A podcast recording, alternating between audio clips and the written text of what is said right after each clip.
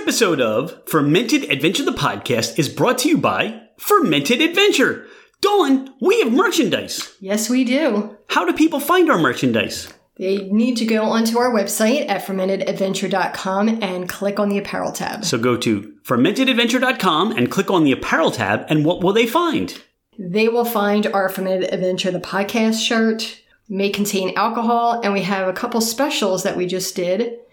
Uh, Cerveza made me do it, and Tequila made me do it. Now, this is perfect for spring break, Cinco de Mayo, or even the summer, and you'll look really cool, and you'll be able to say, hey, it wasn't me, it was tequila or cerveza that made me do it. Yes, that's true. We have different things. We have shirts, we have glasses. What are some of the other things we have in there? Women's stuff, men's stuff, tank tops. tanks, tees, sweatshirts, pullover hoodies, you name it. You name it, we have it, and more to come, right? More to come. fermentedadventure.com, click on the apparel tab, buy the merchandise. Cheers!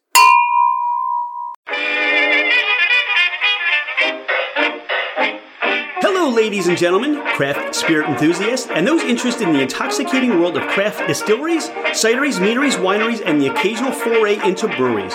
It's Rich Shane, and welcome to Fermented Adventure, the podcast, where we bring you the fascinating people that are making the mash, fermenting, distilling, bottling, pouring, and delivering to you some of the finest libations in the world. Before we get started, here are a few housekeeping items. Thank you for bringing the podcast into wherever you are and whatever you're doing. We truly are grateful that you have chosen to listen and make us part of your day. It would mean the world to us if you left a five star review. This helps us climb in the rankings and it makes it easier for others to find us. Don't hesitate to leave us your comments as well. If the podcast didn't meet your expectations, tell us why. We're always striving to improve. You can find us at fermentedadventure.com. We are on Instagram and Facebook as Fermented Adventure. Email us at fermentedadventure at gmail.com. All right, FA Nation, let's meet our guests. He's Royal Ferguson. He's Dave Edmonds. I'm Rich Shane. Dawn Ranieri's here, and this is Fermented Adventure, the podcast, and we are at Deep Creek Distilling Company. Royal, this has been, I think we've been talking since 2010 about getting together and talking on the podcast. It's great to have you and Dave here. I know you're going to be giving me all the background and history. Dave's going to be producing the whole podcast from afar and he's going to be in the back working on your mash and grinding stuff. So welcome to the podcast. Thanks for joining us. Thanks, Rich. Thanks for having us. Royal, how did all this get started? How did Deep Creek Distilling get started? Boy. Um, Dave and I have known each other for probably 20, 30 years. Not well, we knew each other. And we always worked the Greek Festival together in Norfolk and uh, something we both put on every year. And uh, so we were just talking one time about hypothetically making alcohol and could we do it and could we produce something we really like because we both really enjoy tasting a good spirit.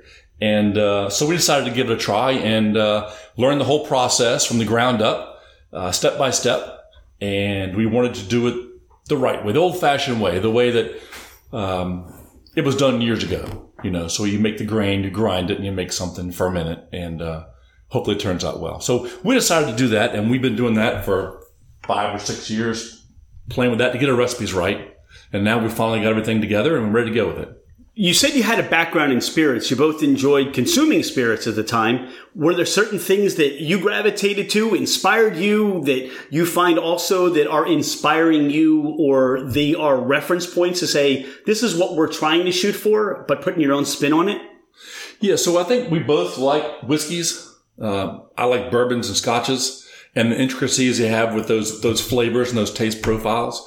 And we wanted to try to produce something that's unique and different, but still along those same lines, using that same flavor profile to, to, uh, to guide us along the way. Now, this has been a five or six year process. You said you started learning all the intricacies. How did you come to, did you talk to people?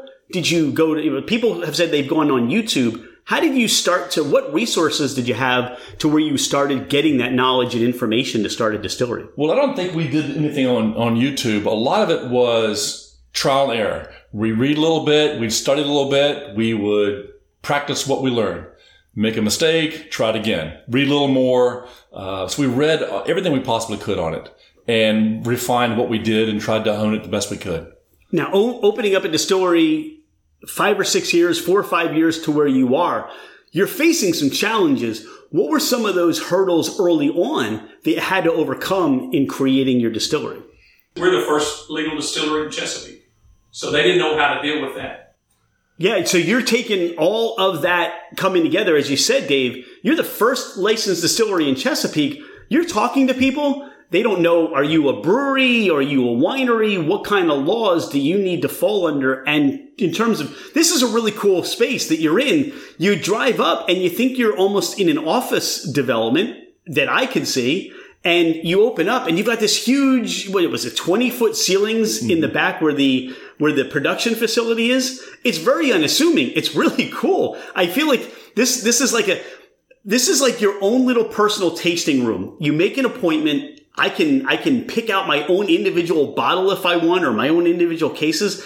It, it almost feels like you cater to that, uh, uh, you know, that you're, you're like you're a, a bespoke distillery here. I, I, feel like that's what you are. You're like this little. I, I, can almost say, you know, you're like a haberdasher of, of distilleries in a, in a way. In a way. So so some of those challenges you're talking about, you're talking to people that maybe don't know how to characterize you or don't know how to structure rules and, and around what you can do and can't do. Right. Right. Yeah, so a lot of it's regulatory, like you were saying, and uh, sometimes we don't know the right questions to ask the ABC board and and and getting a license, the TTB, and they're all very helpful along the way. But it's still a process. Um, so the, one of the processes was turning David's old welding shop into uh, a distillery, um, and the front room is a tasting room. And so we we we can't. So this was a welding shop prior. yeah. Oh my god! Oh, that's so cool. that is awesome. All right, so this is a welding shop, and now it's a distillery. Yeah, now it's a distillery. Okay. And uh, so it's more of a concierge distillery, like you said. So it's it's uh, it's small batch, small scale for right now, and uh, people come and because it's intimate. It's uh, it's a it's a small area, and they can uh, have private parties. They can uh, bring their friends and uh, and have a good time here. How did you come up with the name Deep Creek Distillery? That Deep was, Creek that was Distillery. Dave's idea. Okay. Because we're located in the Deep Creek section of Chesapeake. Okay. Um, and so I thought it fit pretty well. You know, Deep Creek could be, you know, get your spring water from a deep creek, nice, nice cold water. So that's, that's a nice analogy for us, especially going to the whiskey business. So yeah. There is so much history here in alcohol production and distillation, cider making, beer making. Where is that history of? You've been here a long time for both of you, right? How do you feel like that history influences you or plays a part in what you're distilling and what you're producing? I don't think it really imparts a whole lot of uh, of what we do. Um, we have a couple distilleries here in town that we have uh, spoken to, and we've we've they've been helpful in guiding us along the way. But uh, you know, Williamsburg has the wineries, and they have meaderies up there, and uh, a couple distilleries, breweries, and uh, that's kind of far enough away, so it doesn't really um, doesn't influence us too much. And we have nothing here in Chesapeake except for your small boutique breweries. You know, your your brewery slash restaurant slash bars kind of thing. Where have you seen, you're talking about the industry here. Where have you seen this grow in this area and, and how are you being received? And how is your name now being uh, recognized? Well, that's the hard part is name recognition. So without a large advertising budget, it's word of mouth. It's going to the bars and restaurants in person, delivering air samples and having them use us. Um, anytime there's a festival or an event, we try to be present there. And hopefully we're seen as a upcoming distillery. But what we want to be, first of all, is, is honest with everybody and transparent what we do. And everyone in the community has been so good to us, been so nice, been so, uh, helpful in everything that we do. If I have a question, I ask somebody and they're forthcoming with the answer, which I, I think is refreshing. Talk about that honesty and transparency. How does that replicate in what you're producing here? Is it, you know, the, the production side of things, the sales side of things, the experience side of things? So on the sales side production side, it's, um, you want to tell the customer how it's made. You want them to learn how it's made. Um, you don't want to hide anything because it doesn't do anything for your brand or your spirit. Uh, everyone's a little different in how they do every process, every grain, how they treat things. Uh, and I think we're unique as well. So if the customer comes away feeling they know about the spirit, how it's made. If you go to the grocery store and buy something, a beer, whatever, you have no idea how it's made. Your food products, you have no idea. Um, and here we'll tell you exactly how it's made. We'll even show you how it's made. Um, and you can even help us make it if you like. I, that was all right. Why didn't we come during that time? We'll help you make it. We have customers that come out here and help us when we bottle and do other stuff. Yeah. You know, when we need a little bit of extra help. So anytime you just have a couple hours just set aside, you're not doing anything, come on down to Deep Creek Distilling. You'll put some gloves on, you'll put some waders on, and uh, you'll help grind and make mash and all kinds of stuff, won't you? How did you make the decision? Because of where you are and being more of a boutique distillery, how did you make the decision on your equipment and the size? Was that based on the things that you wanted to produce? What was the decision process for your equipment? How'd that come in? The biggest decision we had, the biggest problem we had is we don't have enough power here to run a big steel. We would like to have a bigger steel, but we were limited on the amount of power in this area that we could use. So that's as big a steel as we can use for here. And that's a that's an electric still or a, It's gas electric steel. electric still. It's 190 gallon Bain Marie, and we've maxed out our electricity for the for the for the unit here. And gas was not an option. We looked at the gas and the boiler option, and that was that was not. Uh, Well, there's no Not gas. feasible. There's not a gas line here. yeah, we had to bribe this power the gas company to come out here and do that. It was just not feasible. So everything is a work in process. We both started with 26 gallon stills. we saw how much work and how much labor that took to produce a very little product. And we're like, well, why don't we just get a bigger still? So we researched affordable stills, things that weren't uh, too expensive for us at the time, and uh, bought the best still we could, biggest, largest still we could, and it fit our needs. great. Yeah, it works great. We've had to make a few alterations to it, but it's worked out. Share those moments beyond dealing with the regulatory issues, but share some of those moments where you looked at each other, if there were some, and you said, why are we really doing this? We have our other careers and things that we enjoy. Why are we getting so dirty? And, you know, what were some of those challenges other than the regulatory side of things to start this distillery? I think the biggest one for us was when we were using the smaller steels. We had to strain everything. That was a pretty big challenge. We had to, to get it down to just, we can cook on the grain with this steel, which is a tremendous advantage of what we had. Before we had to strain out, strain it all out just to get the liquid out. Otherwise it would burn inside the steel. But this, this is a double bore steel with a, a agitator in it. It just, it's a game changer for us. And we cook on the grain, which I think gives it a better flavor too. Now, you do a sour mash. Do you take in some of that old mash? Yes, we do. So you do some of that? Right. Cool. Just some of those things and learning. Is that some of the just trial by error? Those are the things that you, you rolled your eyes. Talk about some of that, the trial by error for you. So we started off kind of as a hobby that kind of morphed into, do you want to take the next step? Do we want to do more? Absolutely. Let's try this. Let's try that. Can we make this? How do you make that? And, uh, so, you know, you read, you, you practice until you get a taste profile that you like. And the biggest problem for us has been, can I make something that I'm proud to put my name on? Can I make something that other people would enjoy? And that's kind of our, our litmus test. Um, and that's an ever changing question.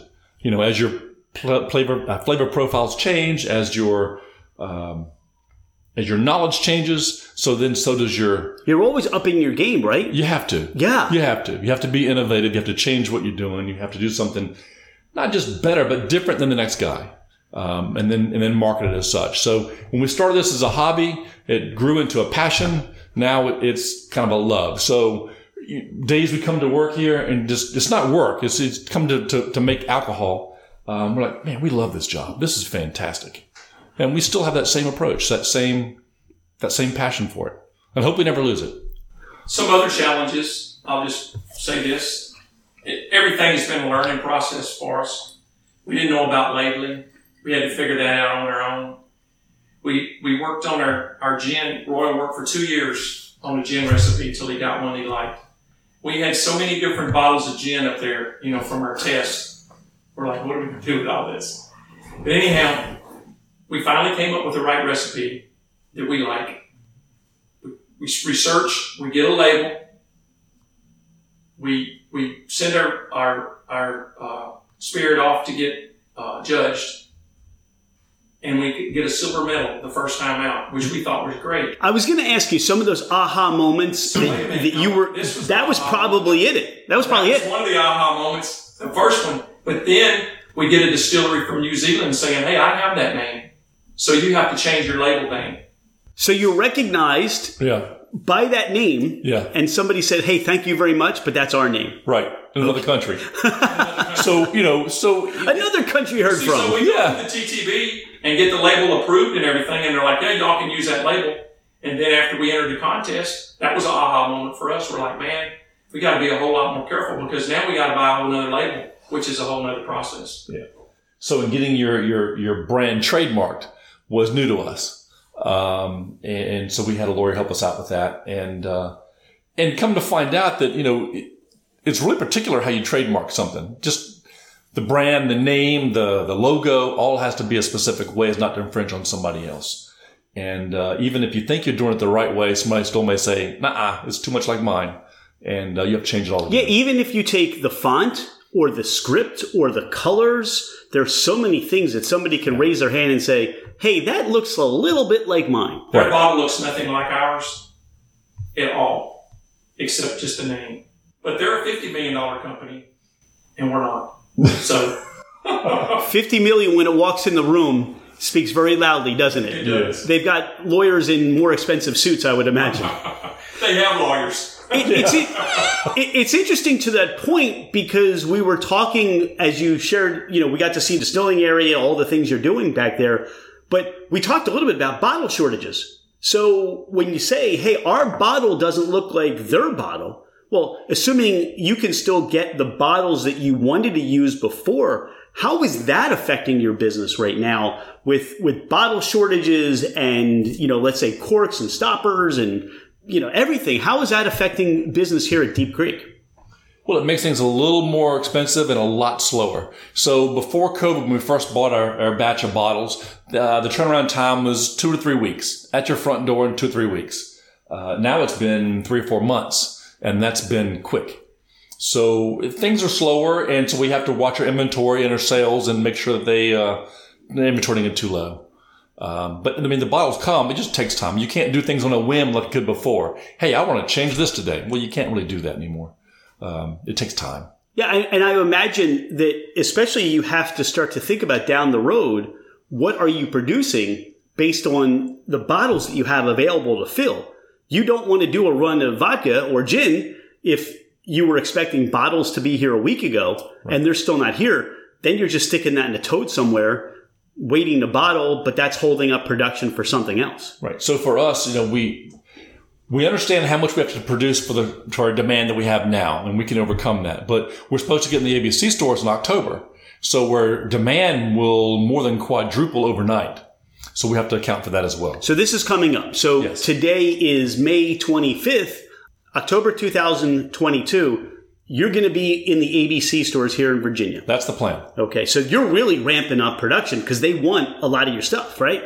Yeah. So in the very beginning, they um, there's almost 400 ABC stores in Virginia, and in the beginning they'll put you in a quarter, a third, or a half of those stores, and you have to have two cases per product per store.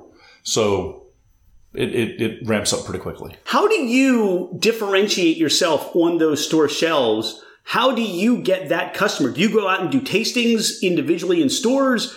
But how do you help that brand recognition now that if I walk into the ABC store, I see all kinds of bottles. Yeah. I see all kinds of vodkas. I see all kinds of gins. How do you help create that excitement or that interest in a customer to pick your bottle up and go to the checkout counter?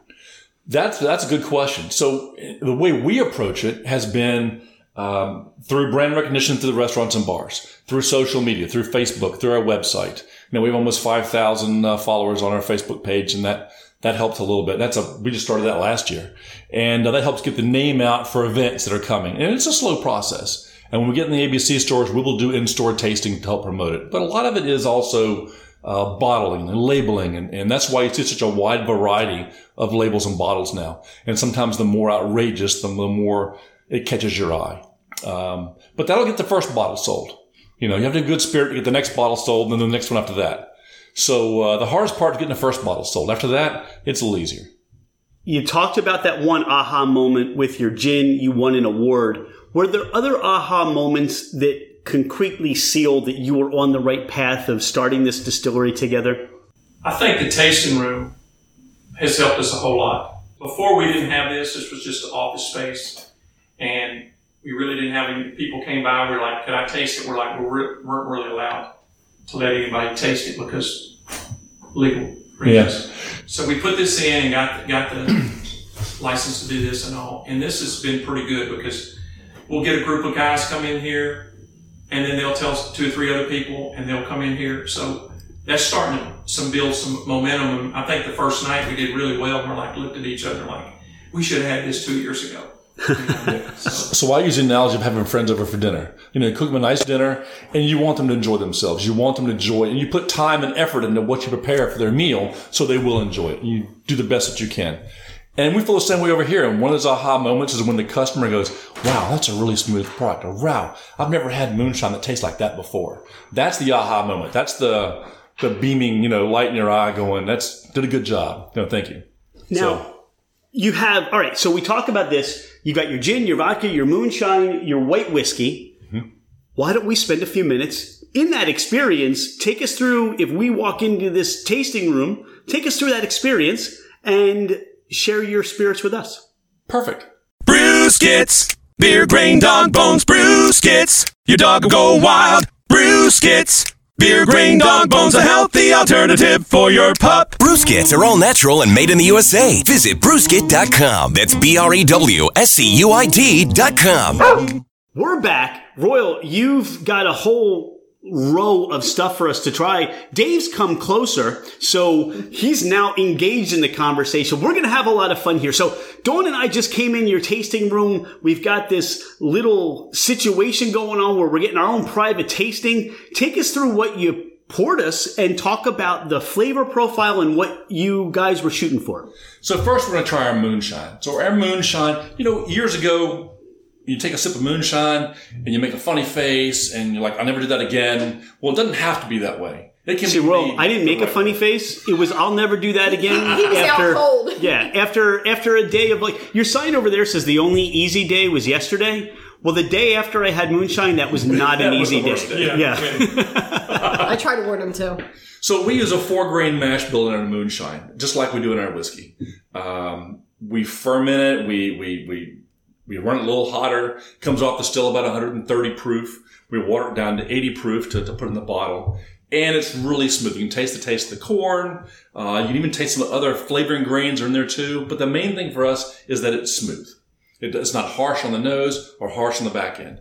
We want to make all of our spirits so they can be consumed neat without having to mix it with the fruit juice and colas and things to hide some of the unpleasantness of it. Uh, to me, that's the true craft of, of making a spirit. Can you drink it straight and can you enjoy the flavors and taste the flavors that are supposed to be in there? Now you said four grains, so you said corn. We do corn, we do rye, we do wheat, and we do the malted barley. Okay. And our malted barley is made for us, especially in Charlottesville, Virginia, uh, by a malt house up there. And we buy our corn, wheat, and our, our rye from one of the oldest uh, working farms in the United States over here near Williamsburg. And that's somebody that's been making grains for distilling and the brewing industry forever, or were there other industries that they produce for? He's a third generation or fourth generation farmer. but I don't know how long he's been doing the uh, distilleries. I think that's sort of Yeah, more recent. That's more new. recent. See, this is why you got to appreciate the farmers because now they're providing so many more avenues to what they're doing. Right. Don't make life harder for them. And we talked before, fertilizing costs for them are going up, production costs for them are going up, and Fuel. fuel is going up, and they're passing it along because they have to be able to feed their kids and keep the lights on too. Absolutely. So it's a struggle. It's a challenge with still the supply chain issues and the pan, the pre post pandemic stuff. How does that really affect essentially what's now going into the bottle for you? What do you do to try to make sure that you keep your like you said, we, we talked about, you want it to be perfect or you want it to be, hey, if you're going to put your name on it, it's got to be at a certain level. Knowing where those costs are going up, how does that really affect your thinking in terms of making sure you're keeping those costs in line? Well, for now, we do the best we can to keep the rest of our overhead in line. We really can't control the, the, the cost of the grains or the, the distribution of them. And we're not going to put less grain in our spirits. As a matter of fact, we probably overload our spirit with grains when we make it, uh, just so you get more of that flavor profile out there. So we have to save money somewhere else. Uh, besides bottles, besides distribution, besides labels, and besides the grain. So you just go home and say, honey, we can't get the same thread count on the sheets we were hoping for. right. So we want to make sure we keep the grain up, but the sheet thread count can go down. Remember that vacation you wanted to take? Well, maybe next year. That's why we stay at the Carousel Motel. Fine. Yeah. So give me a taste of that and see what you smell. What comes across the nose? Well, I'm enjoying the nose, and for me, it seems as though, and I don't know the mash bill itself, but I am getting the sweetness of the corn because when I think moonshine, I think of a corn moonshine. Mm-hmm. So I, I automatically in my mind, I think about where do I want this to be in terms of that sweet corn nature. Mm-hmm. You get the spiciness of the rye. I do get that on the nose as well. But there's almost like this fun, fruity, little bubble gum on the nose that I get. And I don't know if that's perception of what I'd like it to be or not, but that's that's come that's what comes off a little bit. There's there's that little spicy, um, peppery note in the nose, but it's a little sweetness that kind of sits there too. Are there characteristics that you take out of it, and or you were producing that you said this is what we want in our moonshine, at least on the nose? Well, we didn't want that burn in your nose when you when you when you exhale. We didn't want the burn going down. We wanted something that's that's smoother to the palate. We wanted something that's mostly corn based. Um, we don't use, if any, sugar at all in making the moonshine, um, and I think that might help a little bit. But uh, you know, moonshine is supposed to be a neutral spirit, kind of, but it's it's really not. Um, they call it a neutral spirit, but it's not. It has a lot of flavor, a lot of character. This has tremendous flavor. yeah. And even at 80 proof, I will tell you, I the bite's still there. Mm-hmm. The peppery notes are still there. You still get the ethanol in a moonshine, so my mouth is nice and warm. I still get those corn characteristics. Right. I still get sweetness. So that's there too. And then the peppery spices there. There are all these things played. And one of the things that stood out that there's a, somewhat of a viscous nature. This really coats your mouth and tongue, and then it evaporates towards the back. Right. Perfect. You want a job? You're good. But that's delicious. Now, here's Good. what I would say because you talked about you want that to sip neat. You want to be able to have that on its own. Right. It really does, but that would play well with cocktails. So you're not limited because I think a lot of times what we find, especially in the craft industry, people are always looking for, especially with the white spirits, they're looking for those mixers. They're surprised when you tell them you could sip this neat, Oh yeah, definitely. but then people go the other way and say, well, I don't want to mix this with anything. Right? We have that too. We have your purists, and and, and that's fine. Uh, we have your people who like to mix it with the fruit juices, and we do a uh, Sex in the Woods drink, which is a play off of Sex in the Beach kind of thing. And that's more. Well, of a I've never fruity heard of that play. How does that work here in the Chesapeake? in Um, the Deep Creek. Yeah, yeah. All right. How, what's what's the uh, sex in the woods? You say? So that's uh, your moonshine drink paired with pineapple and some lime juice and uh, a little bit of grenadine, and it's it's it's refreshing. It's delicious. Okay, that's going to be on the bar. I can't wait to make that one. Yeah. That's that sounds that sounds like a lot of fun. I'll fun. make it for you. Okay. now, how for you and Dave? How did the choice of yeast come into all this, in terms of your discovery for what you wanted the flavor profile to be as well? So the funny thing about that is that we tried several yeast houses in Kentucky and uh, some um, up north, and tried. We ordered a whole lot of different samples of yeast and made a, made a ton of small batches, you might say, using different yeast. We had to have a yeast that worked in a in a warmer temperature or fermented at a higher degree, or had a wider range of fermentation. Uh, some fermented best at 75, 80 degrees, some 85 to 90, some goes up to 100, uh, and still keeps fermenting. So we wanted that. But, you know, a lot of different yeasts will throw off an ester towards the back end, throw off a different kind of flavor, a different taste. And, uh, so we tried a bunch of different, um, everything from a rum yeast to a champagne yeast. Uh, we settled on a couple different whiskey yeast that was, that was nice. And, uh, so we now we have it all together that ferments well at a, at a wide degree of temperatures, uh, gives you a nice yield when you're done, and doesn't have any off flavors in the back end. what I find is because that's somewhat of that discussionary process. Where do you want your yeast, and will that impart any flavor or any characteristics that either will complement the grain or will work against the grain and maybe stand out on its own? Right? Yeah, so I don't know how else to describe it except for the combination fits our palate. You know, for it, it tastes good to us with the combination that we use. Um, that's a really good question. So the yeast will impart probably more flavor or as much as the grains that you use. Not only the type, but the amount of grain. So the yeast plays a big, a big portion of it. That's interesting. And it's part, again, part of the process is you discover where you want the flavor of this to be. What I'm enjoying now is even after we sip this and my palate's gotten used to it, even some licorice notes come out of this. And you sit here and you almost feel like I could be sitting next to the field where the corn is. I, I'm, I'm getting the essence in my mouth. I'm, I'm getting that like corn husk, mm-hmm. like that fresh husk. When the when you pull the husk off and you get that those effervescence that shoot up in the air and kind of get on your nose. That's kind of what's sitting on the back of my mouth. And this is delicious. And that's perfect. That's that's really nice. Now, so the moonshine was the first thing that you and Dave produced. Was that the first spirit that came off of the still that you bottled and said this is for sale? So the moonshine and the ghost whiskey came off at the same time because they have similar mash bills. Uh, the yeast is a little different, but the mash bill is similar. So we make our, our, our whiskey. We wanted to make bourbon or, or whiskey when it came off. So we, we decided to get a good whiskey recipe to make. So our ghost whiskey is the actual product that comes right off the still and we water it down.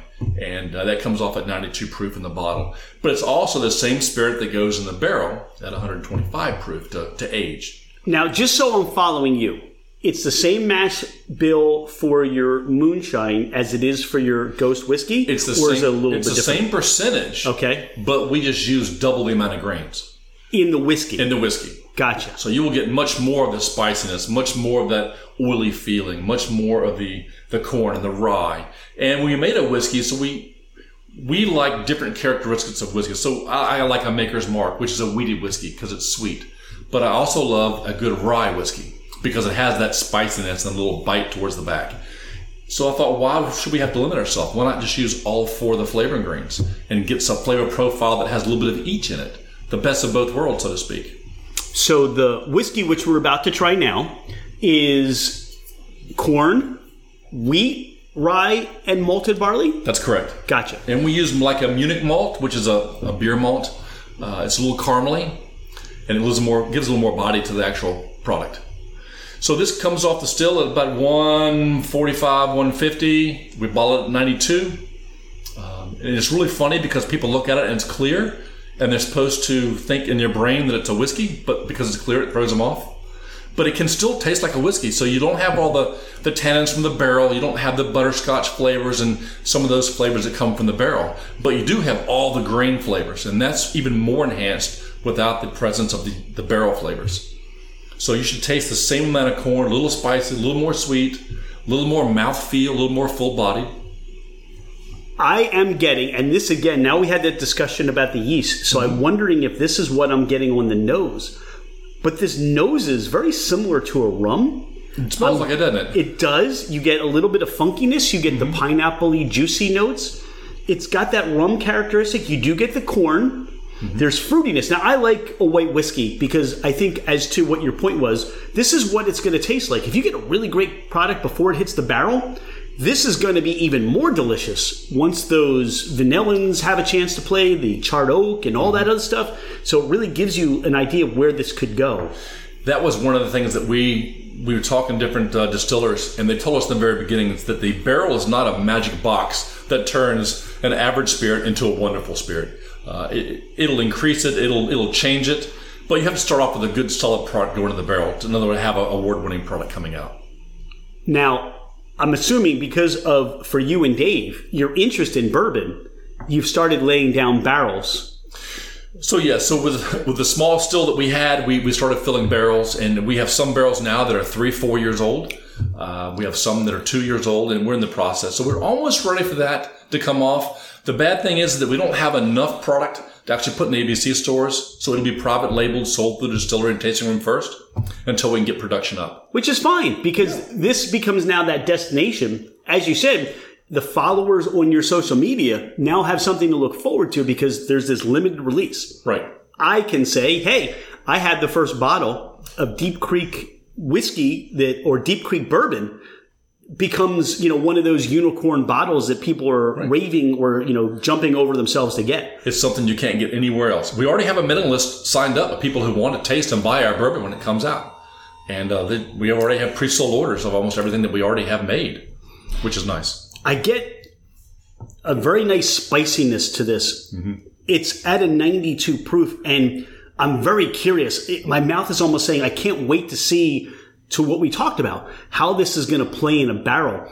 But it still has a fruity, juicy characteristic that that mm-hmm. nose predicted it was going to have.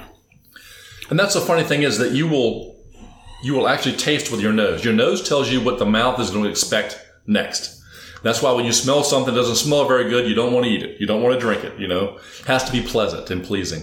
And 92 proof was kind of a. We started off in the middle 80s and wound up at 92 after we went to almost 100 proof, and decided that the 100 proof was just too spicy, and the the 82 proof, 81 proof was not enough of uh, the characteristics we wanted to to impart. And 92 was just at that spot. I could sip that one all day. I Yeah. think what's going to be interesting about this is I don't think the wheat has had a chance to impart all the full experience that you're going to have in the bottle white as a white whiskey. Right. I think that's where the wheat is going to start to really do a lot of magic in your bourbon and soften this up. And not that I'm saying it needs to be softened, but I think that I can get the corn, I can get the rye, mm-hmm. I even get the barley flavor on here. I don't get the wheat where I know it's going to be later taking front and center stage. Right. So, in my opinion, I think the wheat kind of blends with the corn just to just make it that much more smooth. You really can't taste the wheat, but it adds to the smoothness, the drinkability of it. And I think it's going to keep doing that. Yeah. And there's a lot, there's so much opportunity where this is just, you can just sit there, like you I said, could, Dawn. I could sit there Yeah. all day and drink that. it's so much fun because there's so much character in that. Right. So we in the distillery we have a clear old fashioned, which is just the ghost whiskey, uh, two dashes of bitters, and a and a orange peel, and that's all people need. And- How did you end up calling it ghost whiskey? well, it is whiskey because it does spend a relatively short time in a barrel, uncharred barrel, new oak barrel, and you can call it whiskey. But what else would you call a, a white whiskey or a uh, un, un, unaged spirit? You know, besides ghost. Actually, I think my son came up with that. Okay. middle son. All right. We'll give it He credit loves to your son. Halloween, so. He's like, well, I call it Ghost. You can see right through it. It's Ghost. I'm like, perfect. I love it. I imagine we're going to vodka next.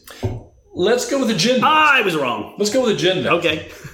So the gin. Now, like- you and Dave, Dave talked about how many iterations of this you played with. yeah, thousands, thousands. Even, even now, you're still sighing of, of, of how much effort and time went into this. well, because it's still it's still not perfect. I mean, it's it's delicious. You know, so after you make a thousand iterations of something, could it be better? You're always searching for that that envelope in the sky. You know. the, the uh, lemon. Yeah, so when we made it, we didn't want people to, to taste their grandfather's gin. The burn on the nose, the real juniper forward, um, the real piney flavors. I wanted to impart more floral. I wanted to impart more of the things that I like, which is jasmine and lavender, orange peel, lemon peel. So we put more of those in there.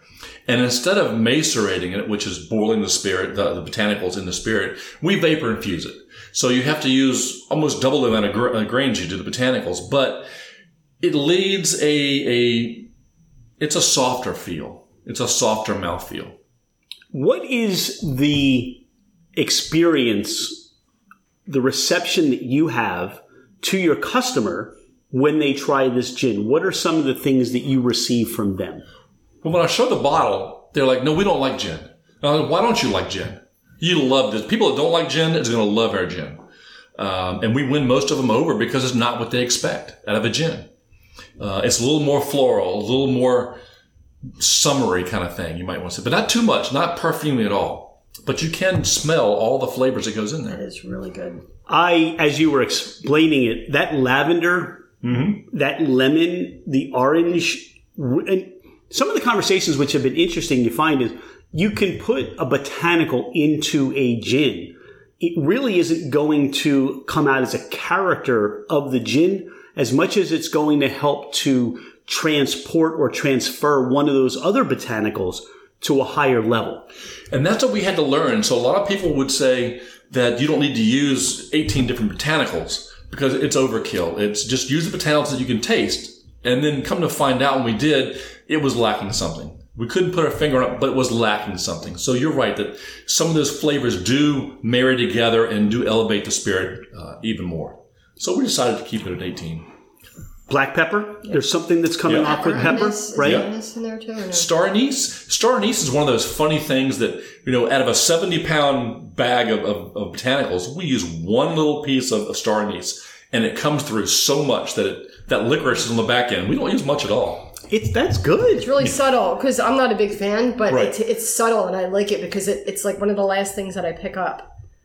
I think again, right. one of the character, one of the characteristics, even from your other spirits, are there. There's one- at least on the gin, but through everything so far, there's a viscosity that stays on the tongue Mm-hmm. and allows that flavor to really have time for you to recognize what's there. Does that make sense? No, no, you're absolutely right. It's the oily, uh, we call it an oily flavor because we don't know how else to describe it. That, uh, That is exactly what I was Yeah. thinking. There's this oily nature Mm-hmm. before the star anise kicks in, before the pepper kicks in, and then it goes back to the lavender and the lemon. There's this oil that just just coats the back, and it's such a wonderful experience. yeah, thank you. I think definitely what you said about, you know, if someone does not normally like gin, Yeah. that they would be pleasantly surprised with this one. Absolutely. So our bottle, of course, has a Cape Henry lighthouse in the front, so it's called Lighthouse Gin. And actually, when we're done with all the gin making, we filter it through Lynnhaven oyster shells to get even more of a, of a character to it. And uh, of course, then we filter it even more through the filtration process. We run it through the oyster shells, and that's specifically here at the Lynnhaven River uh, in Virginia Beach. So this is gin that's been filtered through oyster shells Mm-hmm. Uh-huh. Without the oysters. Without the oysters. Okay. Well, they're well clean shells. That was one of the problems that the federal government had with us. How did you come up with the idea to do that?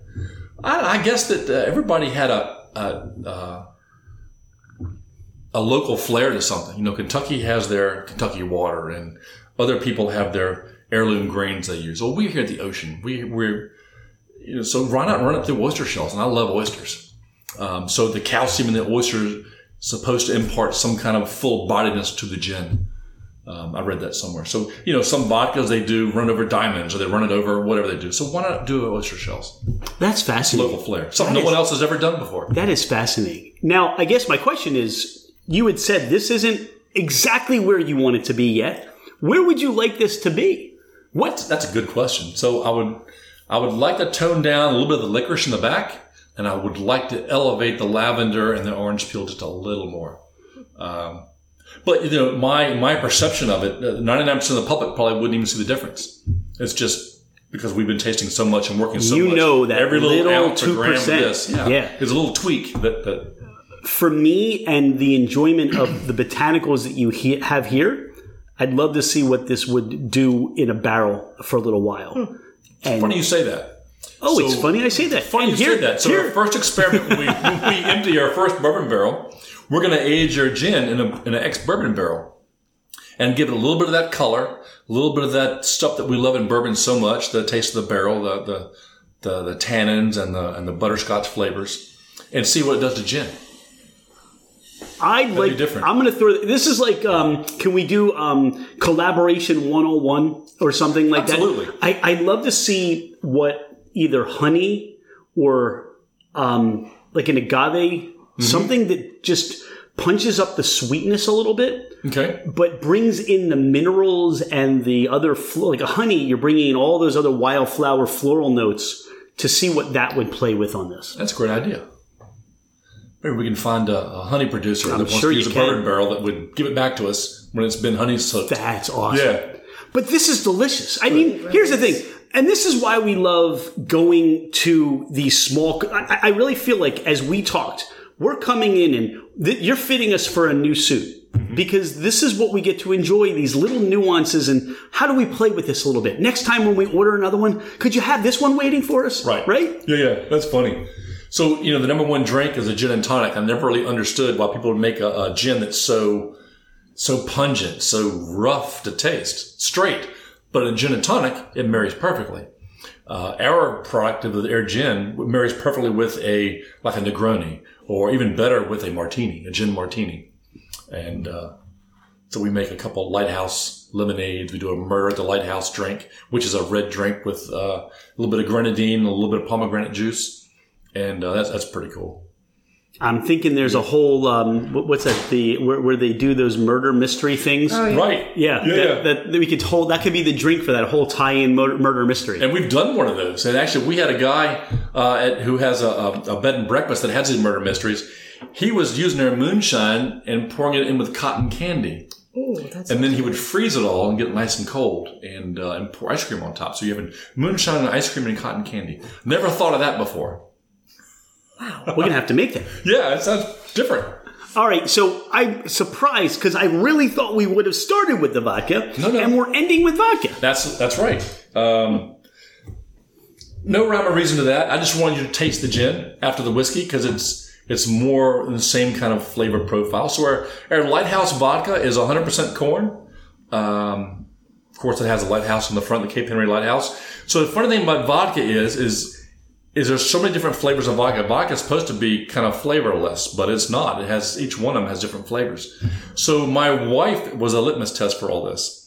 So she's a vodka drinker. So she likes Ketel One. Why do you like Ketel One? I don't know. Well, you like it because it's wheated and it has that sweet flavor. And uh, you can make vodka out of pretty much anything: potatoes and rice and corn and and and uh, and wheat. So I thought, what's number one corn produced vodka in the country? Well, it's Tito's. So I had to make a vodka that would be as good or better than Tito's in my mind. And uh, so I kept bringing samples under my wife, and she'd say, "Nope, not there yet. Nope, not there yet. Nope, keep working, keep was working." having fun This went on for months. You know, uh, almost a year. Basically, you got it right the first time. Yeah. She just wanted to, you know, keep going on that, Boyle. Keep going. So then she, finally she says, "You know, I think you got it. Um, I can't just. Uh, it's as good or better than the other products we've tasted, blind taste testing, and uh, I use her her taste buds is a litmus test for that. So this is a product that we have based on based on her her taste buds. Right now, there are people at um, Tito's that are saying, "Does this taste as good as Deep Creek Distilling's Lighthouse Vodka? Does this taste as good?" Wouldn't that be nice? What is the proof on that? Because it seems a lower proof to me. Yeah, it's 80 proof. It's 80 proof. Most vodkas are 80 proof. Uh, you don't see a whole lot of over overproof vodkas. You see a couple, but um, the majority of them are at 80 proof. And again, we wanted to go with the smoothness, and the way one way to do that is to lower the, the alcohol content a little bit. Uh, where other alcohols, we wanted to kick up that flavor just a little bit. So in the gin and the ghost whiskey's at 92 proof, uh, but 80 proof, same with the moonshine and the, and the vodka. It smooths it out a little bit. It's very smooth. It's almost a guzzling vodka, you know. I could I What- definitely puzzle that. What yeah. are some of the? Uh, what are some of the? You talked about. I- I'm, I'm, I'm excited to hear maybe one of the cocktails that you're making with this at the bar here. Oh, with the vodka. Yeah. So we make several drinks with vodka. We make a a lighthouse lemon drop, which is a martini. Royal is just walking all over the distillery room now, and he's he almost hit his head on. So you almost hit your head on the deer, and I know you said you hit your head on the deer just about every time. What's the story behind the deer? That's Dave's deer. That's Dave's deer, We shot that deer in Alaska. That's a blacktail. a black-tailed deer. Mm-hmm. Okay, he's going to show us a pic. Oh, I thought you were grabbing. we, we try to put it out of the way, but every time I walk there, That's it's what so I'm tall, saying. It, It, it you would gets- mention to me every time I walk there, and I'm watching, and your head just barely clear Yeah. the. just almost kisses you in the ear when you walk I by. was bear hunting up in Alaska with me and a buddy of mine, and we also had a blacktail tag. And uh, that deer, I don't think had ever seen a human before. When he saw me, he started running straight at me. Oh, okay. Wow. And my buddy said, "Shoot him, shoot him." I'm like, "Well, I'm gonna let him get on up here a little bit closer," and shot him. And And here he is, And there he is here on he the is, wall. hanging on the wall. Dave's deer. So he's our mascot. Now we were talking about the cocktails for the vodka. so we make a prohibition drink. It's kind of a martini. Um, it's vodka and gin together, and a little bit of vermouth. Uh, with, a, with a wedge of lemon in there as well. And we make a lighthouse lemon drop, which is delicious. And uh, we have the classic vodka gimlet that we serve. And all those drinks are very popular. They're all uh, martini style drinks. So you can really taste the flavor of the vodka, the smoothness of it. We people come in here just want the vodka, just just the just the martini, you know. And a dirty martini, of course, is everybody's favorite too. We love a dirty martini. Absolutely. I'm just waiting for the uh, the the martini, the dirty martini in the woods cocktail. What's that one? That's the Dangerous Dave. So the Dangerous Dave Okay. is our take on a um, uh, an iced tea. It's made with one and a half ounces of every liquor that we have here in front Wow. of you, and a little bit of cola, and a little bit of triple sec, and a uh, and, and a lemon wedge for garnish. That sounds like a good time. That's a good drink. Yeah, I'm sure there's some good Dave stories behind how that d- cocktail got invented. And those come out after the second drink or so. Okay, I got it. The stories start coming around then. I can really get the feeling and the expression, uh, what's being communicated to me. And with all the spirits that we tried, I get how much it is important for both of you, as you said, to put your name on something. It's got to be at a certain level. And these are really great spirits to enjoy, as you said, individually mm-hmm. or in cocktails, because I think they play well on both. Right. There are certain spirits you stop and say, wow, I, I can't drink this beyond putting it in a cocktail or making and adding something to it. But you can really, if you're having people over, you could just bring out a bottle of the moonshine, the gin, the white whiskey. Where you are now, you're making great spirits. What's the next couple years look like for Deep Creek Distilling? What What's the vision for the distillery? So we, we can't wait for our, our dark whiskey to be ready. And uh, What's the specific? Do you have an idea of the date that's going that that's going to be released? when it's ready. Okay. So the funny thing, I mean, I don't know what's how to say it. So we, we tasted it. Our, our whiskey is at about three and a half years now, almost four. and what size barrel is that in now? It's 53 gallon barrels. Okay. It's normal size barrels. And so we don't try to, to super age it quickly, just the old fashioned way, let it take its time. And, uh, and So you're not putting in the back of the Escalade, drive around the Chesapeake. Nope. You know, We're not playing wild music at night with the, with the, Okay. with the barrels, trying to get the, the Oh, bass music up. Dave's doing that while he's distilling. Right, but, uh, right. Yeah. So that'll be ready in a few months, and we also have a rye coming out pretty soon. So uh, we are we're collaborating with some folks on a good rye whiskey, and that was our goal to begin with, was to create a nice darker spirit. Do you want to talk about who you're collaborating with, or that's going to be the secret too? That'll be a part of the secret when it comes out. All right, so it'll that, be on the label. that entices people to come out. Absolutely. You've got your so this is where you are. You're that craft bespoke distillery that you come out with your white spirits, you create a really amazing product, and you took your time.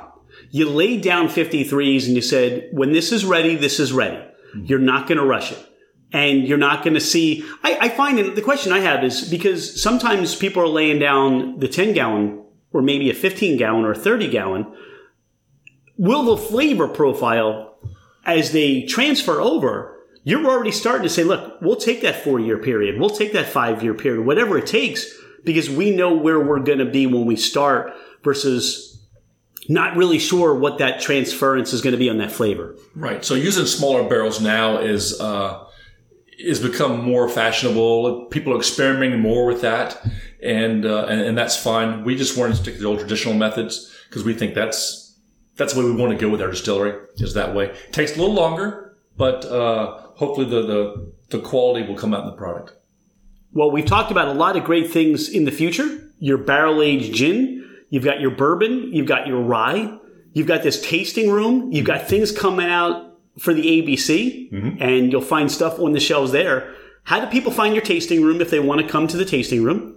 They find us either on Facebook, uh, Google, or uh, Yelp, uh, or they call us. They Google Deep Creek Distilling. We're on there. And uh, we're open Thursdays and Fridays for now. Hopefully, we'll expand those hours as, as the demand comes up. And we also do private events and private tastings. But while I'm thinking about it, you want to try our uh, barrel aged rum cask whiskey by any chance? Absolutely, we would love to try that. All right. Why am I? Sp- you, He will never you say looked, no. You looked at me like I was going to say no. Wait, this is like a scoop. Where is this? I don't ah. see a bottle. Well, stuff we keep hidden away, but then I thought, no, uh-huh. what a better time to bring it out with friends, you know? Shoot. So give me a second, I'll get you a glass, okay? Now, all right. So you poured this. You describe it. So we decided to go in the back and crack open the casks and uh, and let you taste what we've been hiding away.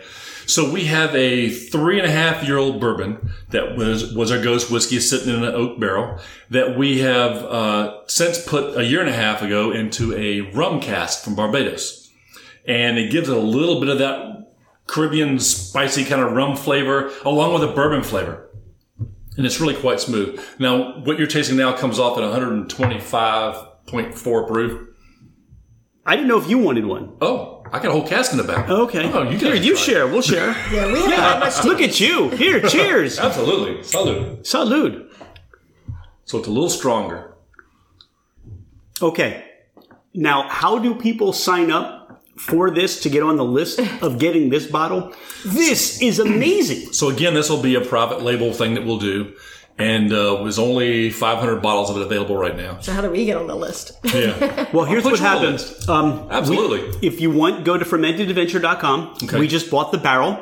And um, we'll be reducing, we'll be releasing our own stuff. Yes, That's fantastic. It's all those people, and now they're just all you know upset, but they can buy it through us. It's fine. This is wonderful. Right. Wow.